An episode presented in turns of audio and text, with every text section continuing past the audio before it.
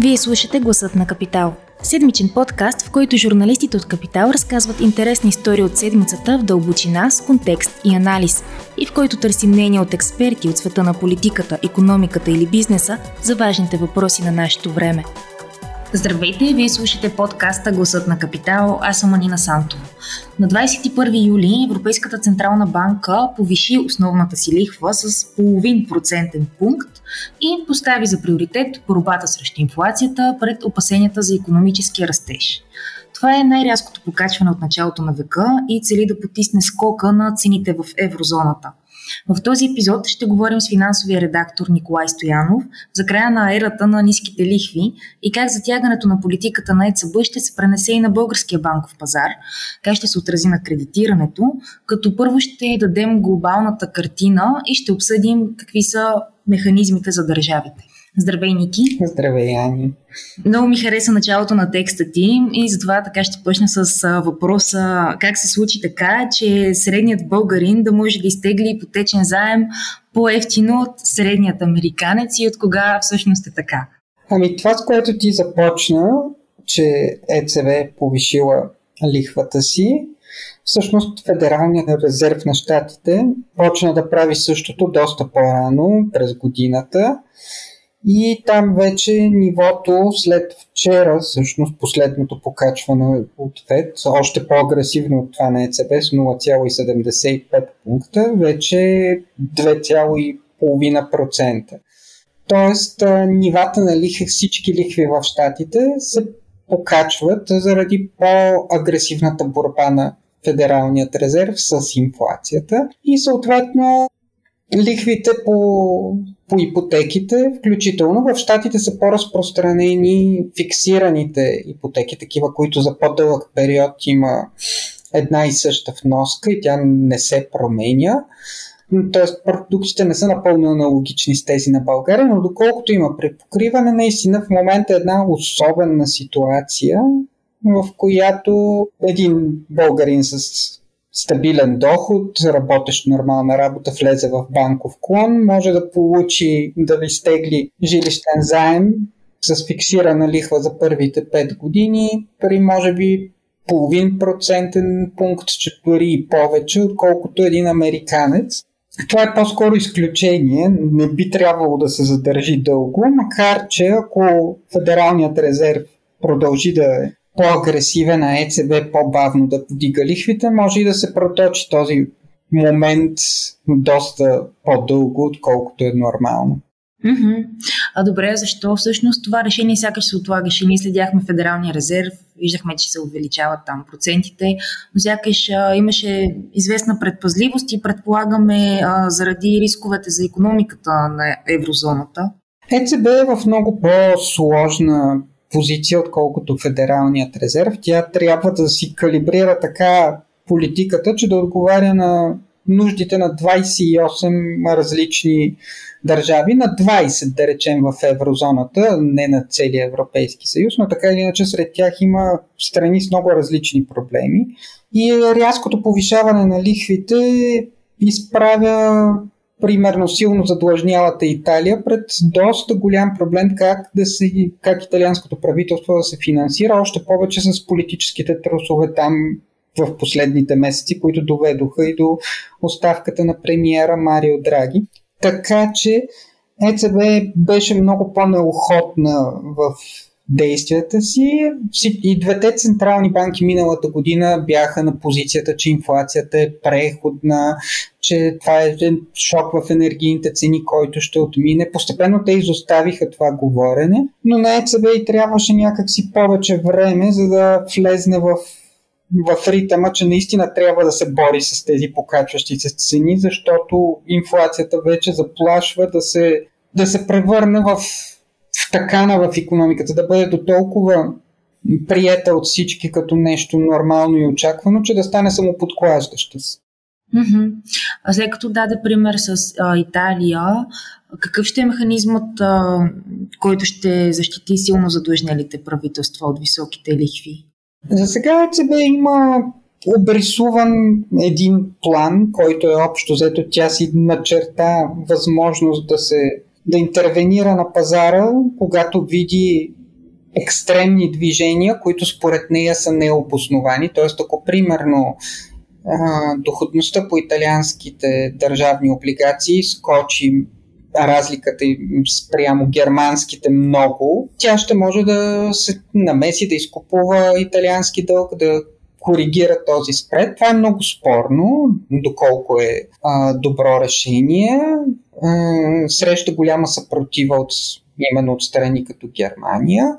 И за това предложението и е така калибрирано, че, например, че се изисква страните, които ще се ползват от този механизъм да са в с устойчиви финанси, това да се гарантира чрез различни показатели, което практически го прави доста трудно приложим и за момента има доста голямо колебание дали въобще ще е работещ, но това е единственото, което има налично, което да може да бъде одобрено и прието от, от всички страни към момента, които са в еврозоната.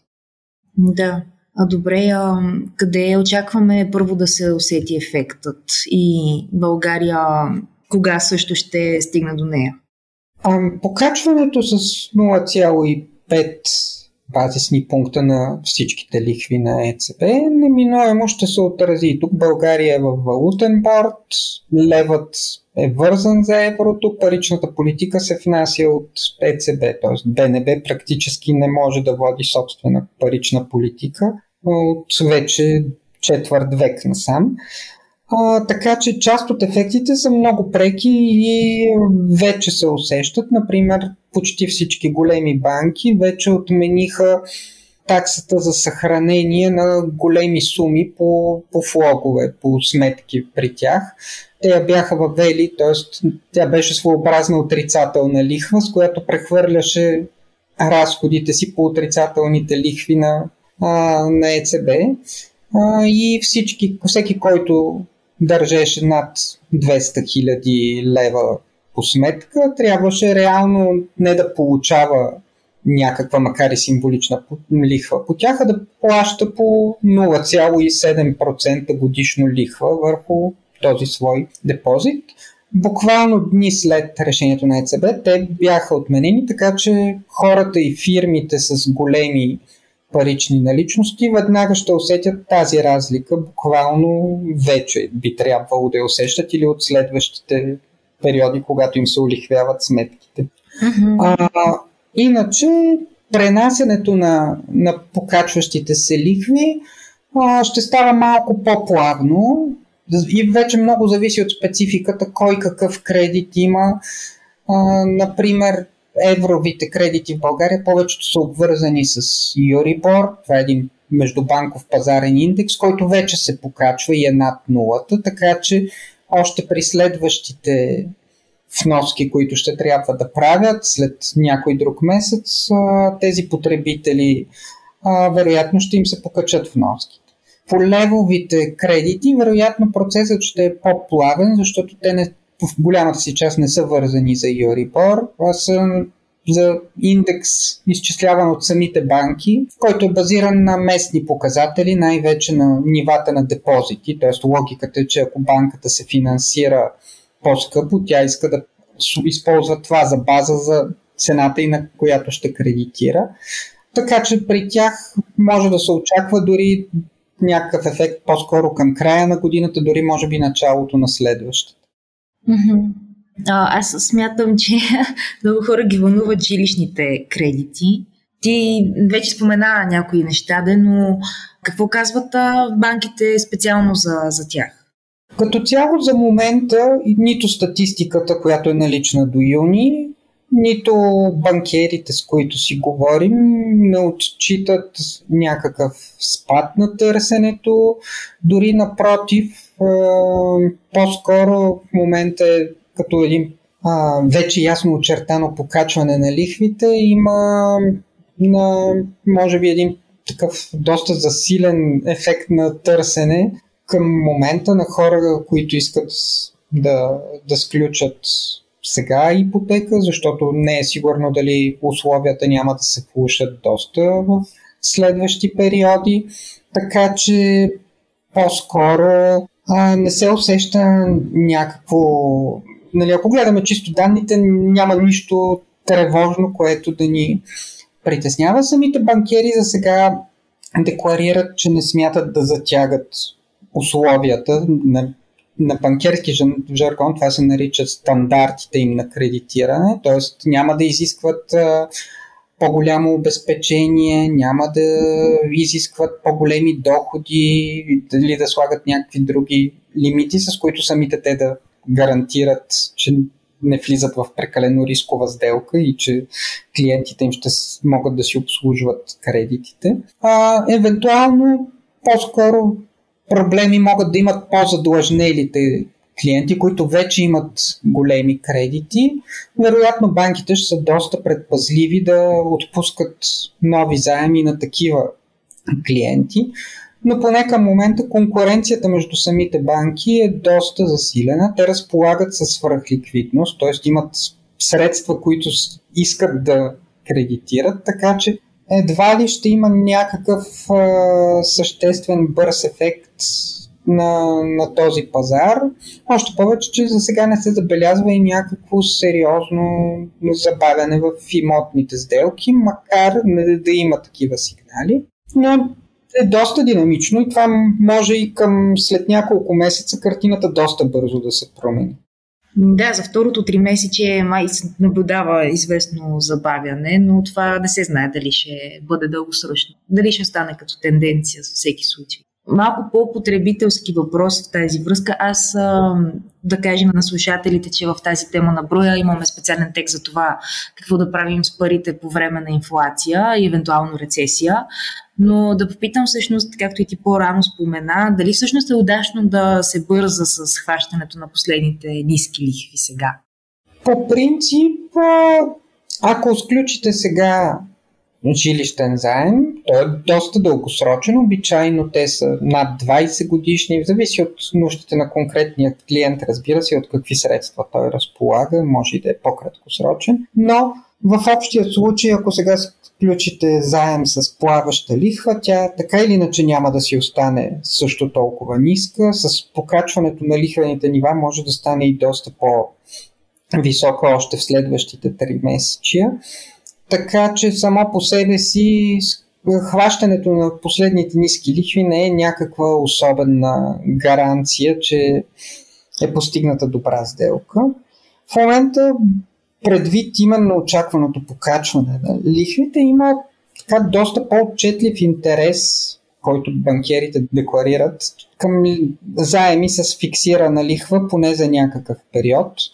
Обичайно в България повечето, които се предлагат са за до 5 години. Т.е. за първите 5 години от сега си знаете каква ще ви е вноската и дори лихвите да скочат до някакви много неочаквани нива, вашата вноска няма да се промени. Така че ако се търси удачният момент за да се хванат последните ниски лихви, може би е хубаво да се мисли в такава посока кредитите с фиксирана лихва, разбира се, са по-скъпи от текущите нива, т.е. ако в момента сключите кредит с плаваща лихва, той ще сега първите ви вноски ще са по-низки, но ви носи доста голяма сигурност за бюджета в следващите години, така че а, тази разлика от която може да достигне и дори да надхвърли 1% пункт, може и да си заслужава. Но разбира се, всеки трябва да си прецени личните условия, да ги обсъди с банкера си или кредитния си консултант, да прецени а, всичките детайли преди да вземе такова решение. Да, разбира се. То сякаш има тук в България традиционно убеждение, че в тежки времена инвестициите в имотите пазят, де, но и вече от доста време се използват и като активи, но не знам дали е съвсем така. Ами, имаме примери в, в историята и предишната голяма криза, когато цените на имотите се сринаха и дълги години не се достигнаха тези нива отново. Така че абсолютна сигурност, разбира се, няма. В никакъв случай не е препоръчително единствените неща, в които човек инвестира, да са нито да са само банкови флопове, нито да са само имоти. Винаги е добре да се търси някаква диверсификация. На всеки толеранса му към риска, разбира се, е различен, както и познанията му. Естествено, някой, който няма никакви, а, никакъв афинитет към финансовите пазари, не е никак добра идея да се впусне и сам да избира акции, в които да инвестира на конкретни компании, но има различни продукти, фондове, взаимни, пенсионни продукти включително, които могат да, да бъдат някаква форма на диверсификация.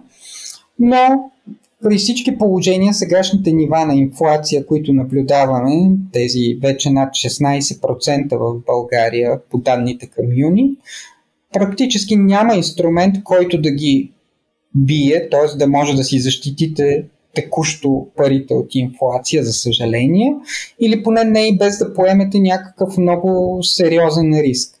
Тоест, има, да, има възможност да, да спечелите повече от въпросните 16% и да сте победили инфлацията, но има и сериозна опасност да загубите, докато банковият депозит поне има гарантирана главница, сумата, която сте си вкарали е ясно каква. Тя може да се обесценява заради инфлацията, но поне няма как да стане по-малка номинално.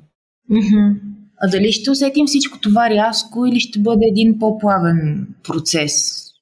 За сега няма индикации да, да има нещо шоково или неочаквано.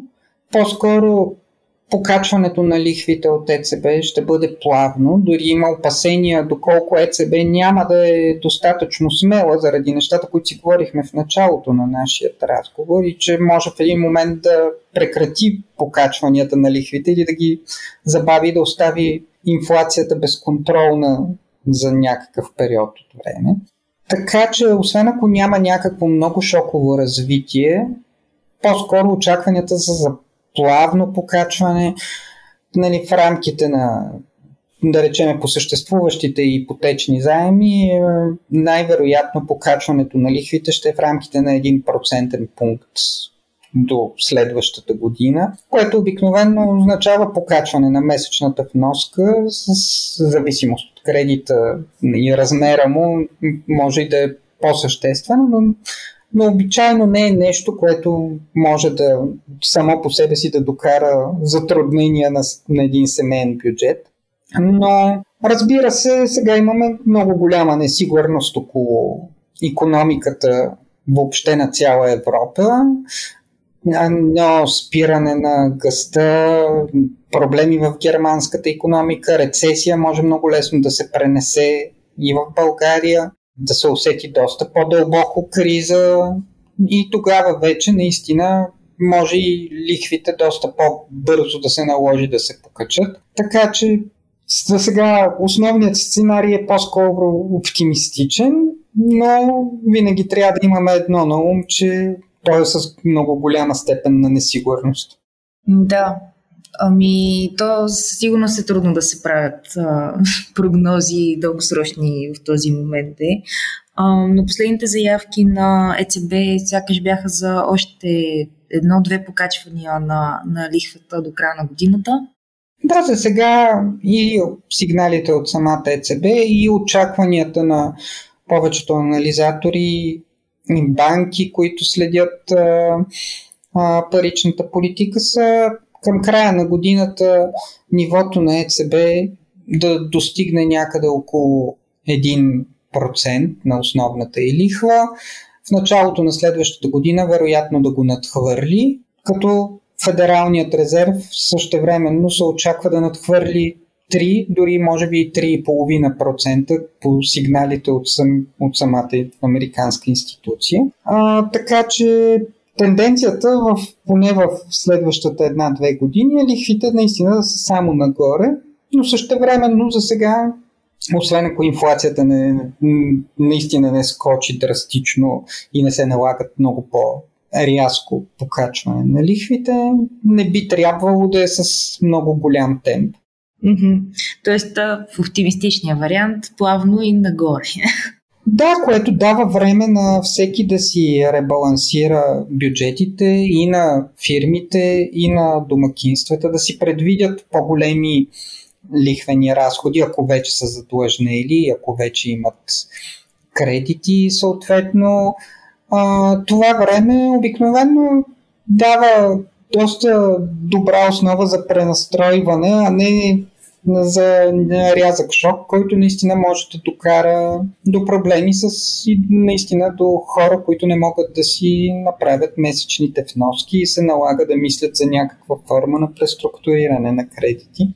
Но в момента това би се случило по-скоро, ако видиме а, не толкова проблем с инфлация, ако видим проблем с а, пазара на труда, докато за сега поне в България безработицата е на почти рекордно ниско ниво. Има търсене на, на всякакви кадри, дори недостиг в доста области. Доходите се увеличават, макар и вече изоставащо от инфлацията, но все пак в доста сектори компенсират голяма част от покачването на цените. Така че не е толкова проблемно, поне към момента картината. Би била проблемна, ако се види ръст на безработицата. Тогава вече хората, които до сега са можели да си правят регулярно вноските по кредитите, изведнъж се оказват с нулев доход и тотална невъзможност да ги правят и тогава вече наистина лошите кредити започват да се покачват много бързо. Да, благодаря ти много за цялостната картинка, която направи.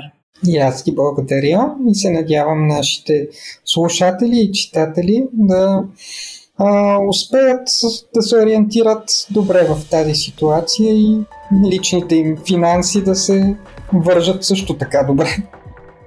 Ако този епизод ви е харесал и искате да слушате новите епизоди веднага, щом излязат, абонирайте се за гласът на Капитал в Apple Podcasts, Google Podcasts или Spotify. Обратна връзка можете да ни изпращате на podcasts.capital.bg или в познатите ви профили на Капитал във Facebook и Twitter. Музиката, която чувате в този подкаст е написана от композитора Петра Дондаков специално за Капитал, а епизодът монтира Тихомир Колев.